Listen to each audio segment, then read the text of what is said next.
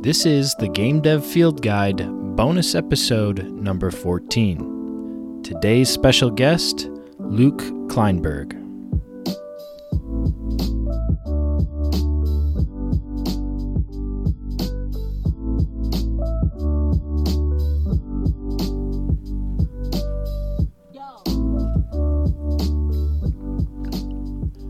This episode of the Game Dev Field Guide is sponsored by our community patrons. Basically, everyone who listens gets it for free, uh, but it's all thanks to the generosity of our patrons. If you'd like to become a patron and support the show, sponsor a third episode every month like this one, as well as vote on episode topics, I'll leave a link for that in the show notes. I also have a few other announcements to make here at the beginning of the episode. Um, the episode schedule for this month is going to be a little bit weird because I am going on vacation at the end of the month. So, yeah, for the next, um, I would say, three weeks or so, the episode schedule might be a little bit frantic, but there will be episodes coming out uh, a lot at the beginning of this month, and then later at the month, it might I might go quiet for a little bit as I'll be on vacation. So just bear with me on that. It might not come out like perfectly every Wednesday night, but there will be uh, a full month's worth of episodes, probably condensed down into the next two or three weeks. And the other announcement I want to make is that next month's Game Jam will be our, I guess, annual now, uh, June Team Jam. So if you don't know how that works, it's something we did last year actually where I set up a little channel in our Discord for people to sign up. And then when that jam comes around next month, I will match make everyone into teams. And yeah, it'll be a game jam uh, exclusively for teams. You don't have to use our matchmaking system. You could just invite your friends or people you know. But it's a really good way to get a completed game under your belt if maybe you only have like one part of the picture. Maybe you're only good at the art stuff right now and you can't really program, um, you can still contribute to a team and maybe we can even match you and we probably will match you with someone who can program but is not so great at the art stuff. Last year we aimed for like teams of 3 to 4 people, usually all in the same time zone. And I tried to make sure that every team had an anchor, so to speak, someone who's like completed a game jam game before, so that uh, each team, you know, had a good chance of success so yeah, if you're looking to sign up for that team game jam, that'll be next month. Um, but I will open up the signups as soon as I'm done recording this. Actually, I'll go over to the Discord and make the sign up sheet. You'll find that in the Team Jam Find Group channel. There is a open invite link in the show notes to our community's Discord, and on that Discord is where we'll do the signups and do the whole jam stuff. So yeah, go check it out. With the intro and announcements out of the way, let's move on over to the first segment of the show. The first segment of bonus episodes is always Buff Debuff. It's a game we play where community members and listeners post sort of small topics, like minuscule topics, really. And I do an extremely quick take without doing that much research, mostly no research at all. I just say what's off the top of my head, and I say whether or not I think the topic is buffed, which means it's good or it's trending up or it's something I like, or debuffed, which means it's bad or something I think that's maybe moving in the wrong direction. And I try and as hard as I can not to middle line it. Um, but as you'll find in game dev, there's always a middle ground uh, and finding the balance between pros and cons. So these are just my quick reactions. I might be wrong on some of these. In fact, I'll probably be wrong on some of them for sure. But, anyways, let's start Buff Debuffed. The first topic is persistent character data, and this comes in the context of how much data I guess you should store when it comes to characters. And this is kind of more like focused on customization items. Think about in an RPG, for instance, maybe something like Skyrim, like how much information do you store and transfer between worlds or zones or however your game works. I think this topic and question is really more a topic and question about scope. I would say storing a bunch of data that has to do with your characters is debuffed from a making it standpoint, right? That can be really annoying to track all of that and transfer it between files and areas and stuff like that. But I can't deny that it doesn't make for a more customizable and better RPG experience. So, really, you have to think about this from the angle of scope. If your game hinges on a strong and deep customizable RPG experience, then of course you're going to have to have it and it's buffed because it's good for providing that experience, but it's debuffed because it's going to be kind of annoying to make. But if your game doesn't really need it, maybe it's a FPS action game, you can store way less of this data. And to me, that's double buffed. One, because all of that data, anyways, doesn't really serve the purposes of an FPS game. And in the overall grand scheme and design, it'll be easier to make. So, yeah, I guess it's kind of a hard topic to say whether or not it's buffed or debuffed because it's not really something you can have an opinion on. It's more of like, do you need it or not? If I had to pick one, I guess I would say that persistent character data is, I guess, debuffed. it's just, it's impossible to say. It's debuffed unless you're making an RPG where it's pretty much required, and then, of course, it's buffed like I said, it's kind of an on or off thing. There's no opinion with that, I guess. The next topic is morality decision making. And this is meant in the context of games like Fable, Knights of the Old Republic, and Horizon Zero Dawn, where your choices, um, maybe in a dialogue tree or in some kind of game mechanic or event, actually affect your character and the story and is actually significant in the long run. These are all good examples of it. I would say morality decision making is buffed if it actually does do what it implies, which is change the game significantly. A lot of games, I think, try to do this morality decision making thing, but in the long run, it doesn't actually matter, and the story ends up being the same. A good example of that is the Telltale Walking Dead series where on your first playthrough, um, you think you're making these really significant, hard moral decisions, but the more you play the game, the more you realize that it doesn't really matter what decisions you made. The overall story was always going to play out in the way that it was written. And I understand why games do this. Of course, you can't have like infinite choices. The branching dialogue tree gets way too big if it truly does affect the story it's kind of like trying to capture that butterfly effect of of me making a decision now affects the next one and the next one and the next one exponentially. But I think if you go to Knights of the Old Republic or Fable, you will find better examples of this kind of morality system that doesn't tie itself so closely to the story that it's too constricting, but it still affects your character and the world enough where it makes it interesting. So, yeah, I would say morality decision making overall is buffed so long as you do it right. And to do it right, I wouldn't tie it too close to the story. Next topic is art driven game design. I'm not really sure what this person meant by art driven game design. Uh, maybe they meant, like, for instance, how I design games, I focus on the gameplay uh, first, and then I kind of use the art to make it look nice. Maybe by this they mean focus on an artistic expression you want to make first, and then find gameplay that helps with that.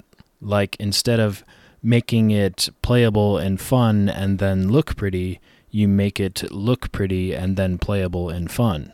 For me personally, I think this is debuffed um, just because it's not the way that I like to do it, but I fully recognize that this is very subjective thing people whose main core strength is art and they maybe they approach game dev from an art perspective uh, probably do art driven game design. And it's something that i've been thinking about actually for my next project.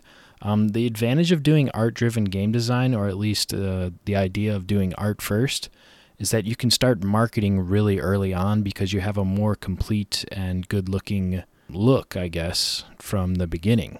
A lot of times it's hard to market your game design first games because I kind of do like a white box method where nothing really looks like anything. It's just white boxes moving around. And of course, in my head, I know what they're all doing, but to make marketing materials out of that and show someone else, it's really hard. Whereas if you do art driven game design first, you can make GIFs and share them on Twitter a lot faster and get that uh, marketing process started for your game. So it definitely has its pros, but for me personally, uh, I find game design is my strength, and so I would rather do um, game mechanics driven game design. So for that, for me personally, I think it's debuffed. Next, we have an explicit effect exposed to the player on dialogue options. I think this is meant in the context of a game like Fallout New Vegas, where let's say you have a high intelligence on your character. Sometimes you'll get a dialogue option that's like an intelligence check, and it'll say if your intelligence is higher than this, then this will happen, and it explicitly tells you what happens. Or it might say something like if your charisma is this high, then you'll pass this check and you'll get past the guard, but if it's lower than that, it's going to start a fight immediately and you'll have to fight. It'll end the dialogue tree. I think this is actually really smart game design because it removes confusion around what is sometimes the hardest part about dialogue trees and that's writing things that everyone is going to understand the intention. English, especially, is such a weird language that sometimes when you write out the dialogue options, the way that it's written can make it sound like your character is going to do one thing when the game designers and writers have decided that that dialogue option actually means something else. So, just labeling the explicit effects that are going to happen just removes all that confusion and it doesn't really sacrifice any immersion or anything like that to me. I think we all understand the limitation that we can't actually talk and voice our opinions in games, and so we're going to have to have some kind of interpreter, like a game writer, a dialogue options writer. And so it would just be nice to know very clearly and explicitly what we mean. Like, is our character being sarcastic or are they making a serious threat? That's a really important thing to know uh, and not something you can only understand by just reading text. So those explicit effects to me are buffed. Next, we have QuickTime events, and I know QuickTime events have kind of fallen out of favor, and some people see it as like lazy game design. But I gotta say, personally, I think QuickTime events are buffed. I think it's a really cool way to keep the player engaged while watching a cinematic but I do think you have to be careful around their failure states. I don't think it should ever be a QuickTime event where if you fail it, you have to restart the cinematic. That could make, be really annoying. I think you just maybe include some extra frames in whatever the QuickTime event is, where there's a loss and a win. If they do it right, then it just goes to the win state. If there's a loss, you play a few frames of animation of whatever the loss is, maybe you meant to jump over something in the QuickTime event and you missed it. Maybe your player trips but then gets back up and starts running again along the same path. And they lose, I don't know, a little bit of health or some items or something like that. QuickTime events where you just fail after one miss input can be extremely frustrating and can kind of like lessen the impact of the overall cinematic because the person has to watch it more than once. So, yeah, I think you put on just enough stakes like losing items or health, or maybe after five times missing it, they do the character does die. You put just enough stakes like that on it for the player to feel nervous and feel engaged and actually try hard during the quick time events, but you don't make it so punishing that they actually come to resent the cinematic. If you do it that way, I think QuickTime events are buffed. And the last topic for today is mouse only control schemes. I think for indie devs, this is incredibly buffed. I think it does a really good job of keeping the scope of your game overall small because you're only going to have one input. And if you're only ever going to have one input, you won't find anything more diverse than the mouse. Because really, it's not one input. I mean, you have like at least two buttons, maybe more, and you have 2D directional control not to mention, you can put clickable buttons on the screen. So it's really versatile, but also does a good job of keeping the scope in check.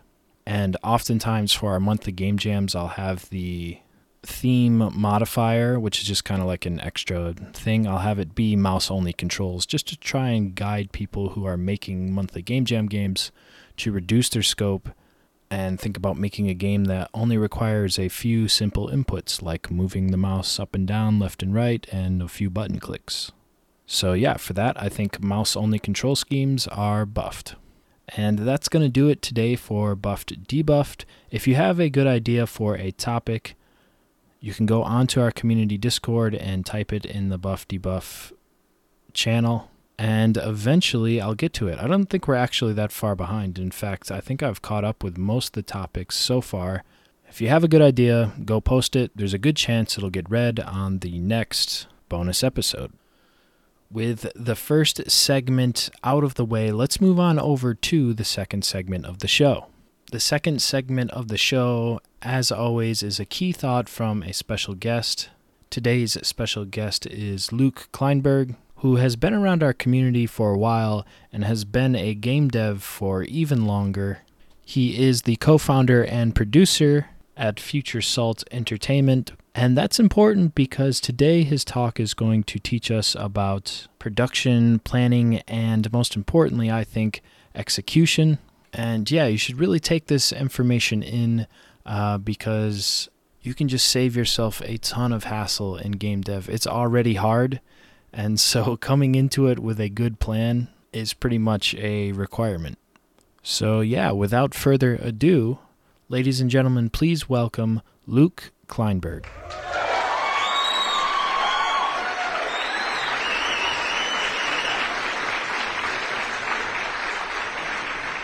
Thanks, Zach, for inviting me to the Indie Game Dev Field Guide. I am honored and it's my pleasure to share my knowledge with all of you.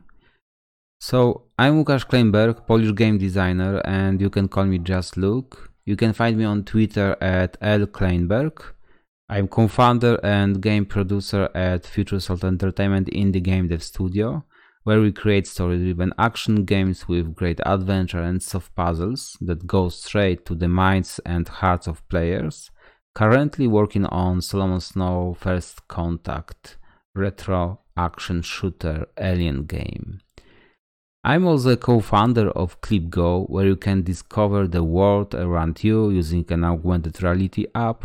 And I have a daily job. I work as a game programmer in a great company, Spokko, a CD Projekt studio, on the Witcher Monster Slayer mobile game. So I have about 20 years experience in IT industry, 10 years in the gaming industry, but 4 years commercially in that sector. And today we'll be talking about how to plan, produce, and execute everything with success for small teams or even for one person.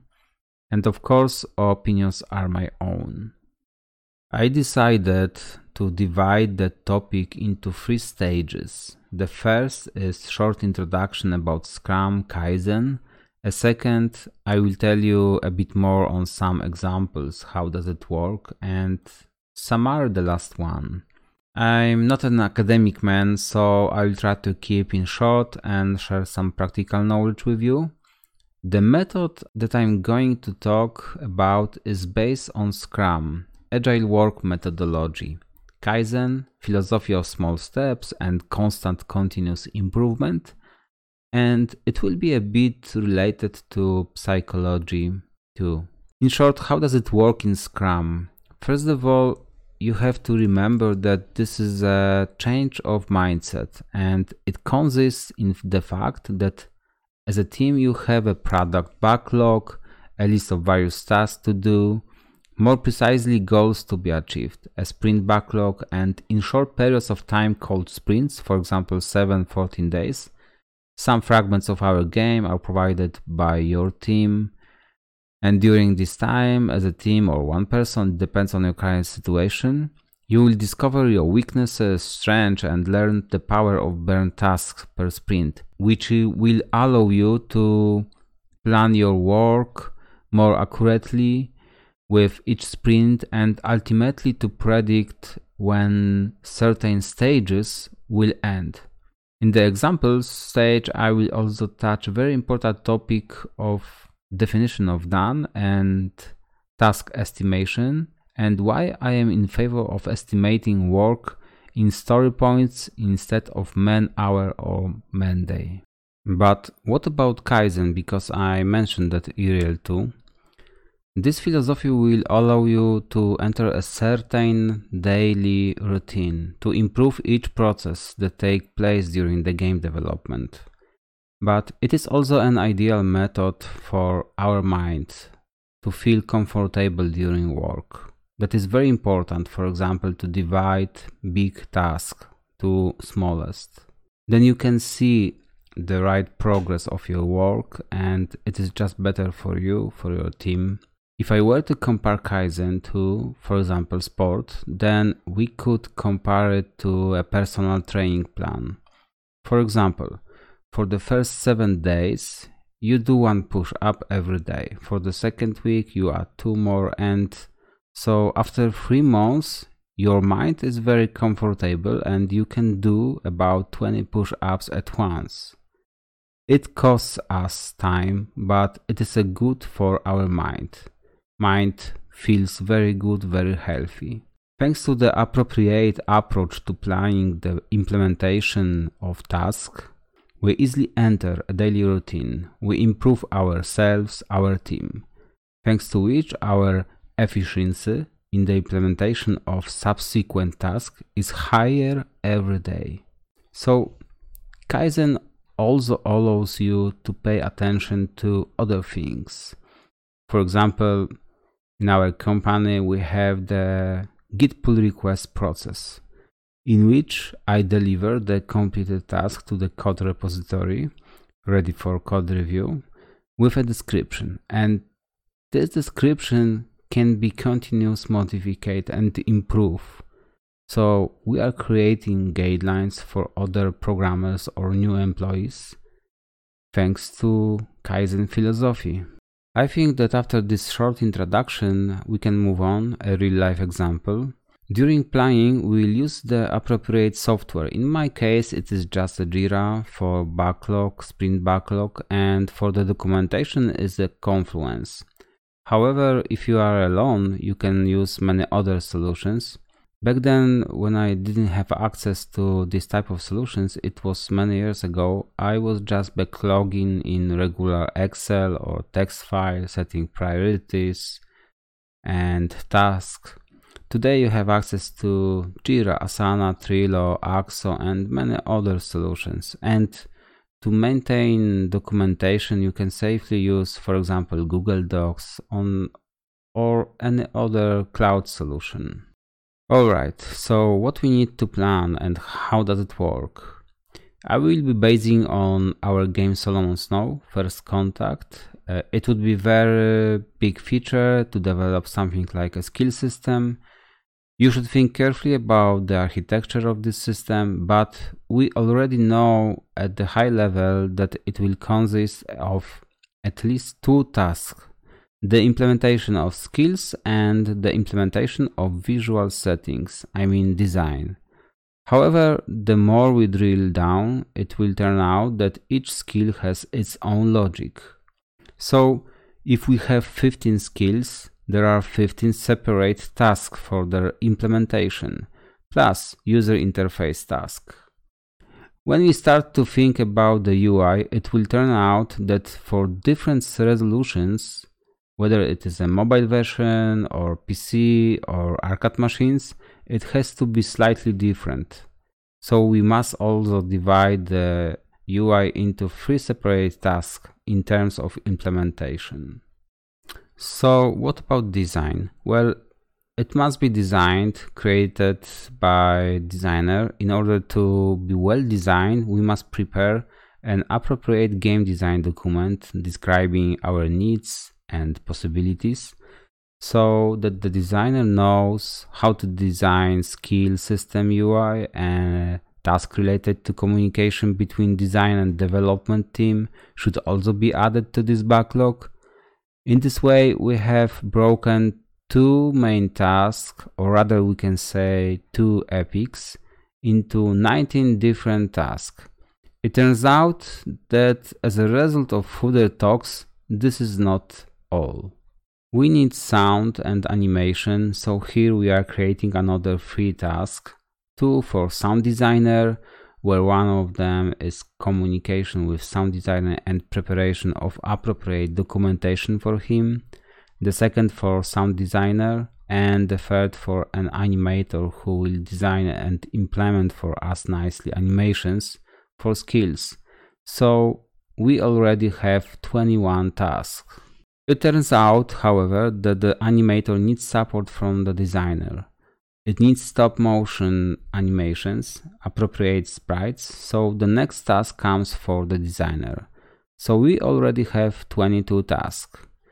Sound designer has prepared the sounds. Now we have to implement them and the last implementation task is coming.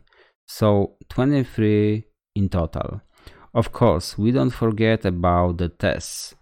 These are the next task, but as we are a very small team, each team member is also a tester of his and his uh, colleagues' areas. So together we already have 26 tasks. But still, we need to add the last two tasks called grooming, which we'll be talking a bit later, and pre-planning. This is how I presented the process of planning one feature in a very short time. So what next?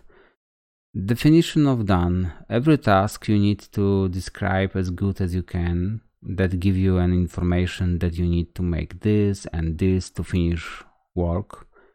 For example, for sound designer, it can be like this. Design a sound which is played during learning the skill. Yes, so you need to describe every task very clear. It is the right time to define and estimate task we created and we'll use the so-called story points and in estimation we need to talk about a few things such as story points and priorities and for priorities in my case I use the so-called Moscow method that is must, should, could, want. So now what are story points exactly? They are relative measure of the item to be completed in the product backlog. It is generally accepted that story points are a sequence of Fibonacci. So inside our team, we took values from 1 to 5, where 1 is the least time consuming task and we already know how to do it. 5 is a turn-based task that requires more work and time.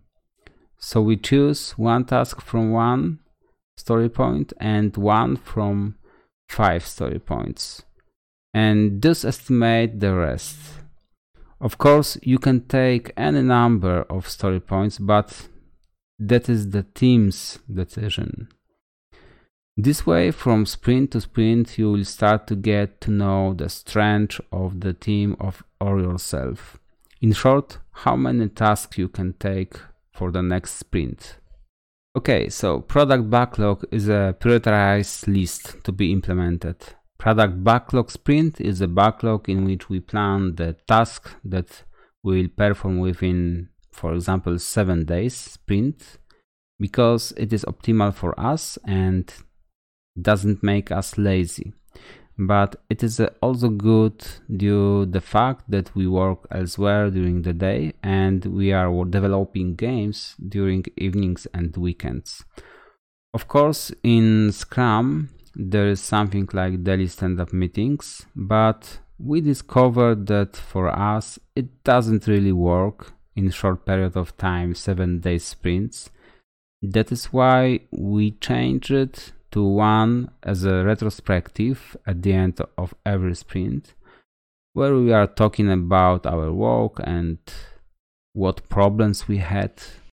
During the sprint, grooming is always performed at least one time in seven days.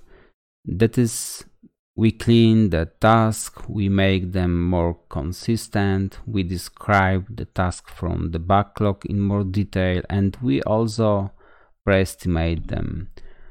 What we have added to our process is the so-called pre-planning that doesn't really exist in Scrum. This is the process between grooming and planning. where the product owner, for example, you or someone who is responsible for that, goes through everything one more time and gets familiar with the requirements and makes sure that we are ready to plan so that planning goes quickly. Planning time is also important, and for our small team of five people, we took an hour. What goes beyond the one hour will not actually be realized.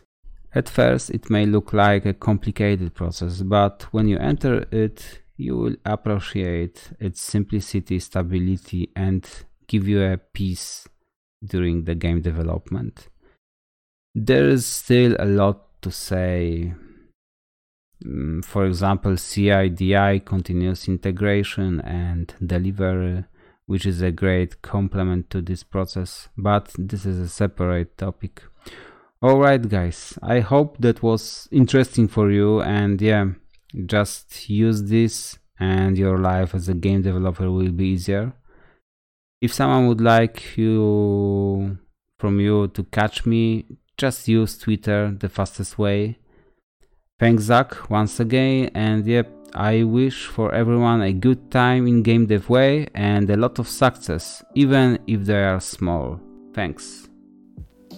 And there you have it, a sort of breakdown of the Scrum planning and Kaizen philosophy. These are some things that I have heard about, but I never actually took the time to really research them and have them broken down for me in the way that Luke has done today. And yeah, I think what he said in his last sort of sentence or his sign off that if you use these ideas and philosophies, your life as a game dev will just be easier. He's absolutely right about that, and especially if you're doing this for money. I mean, I still think it's a good thing to do if you're a hobbyist game dev, but if you're, especially if you're doing this for money, I think these planning frameworks and these continuous improvement ideas are really important for a single person and a team just to make sure that the production is always kind of moving forward and improving. And if your dream is to make games for money and work in a small indie studio, or in a AAA studio, you're going to have to be familiar with these ideas. So, yeah, I hope Luke's breakdown kind of introduced us to those ideas. Big thanks to him. I'll leave a link to his uh, Twitter in the show notes so you can give him a follow and just see what he's working on.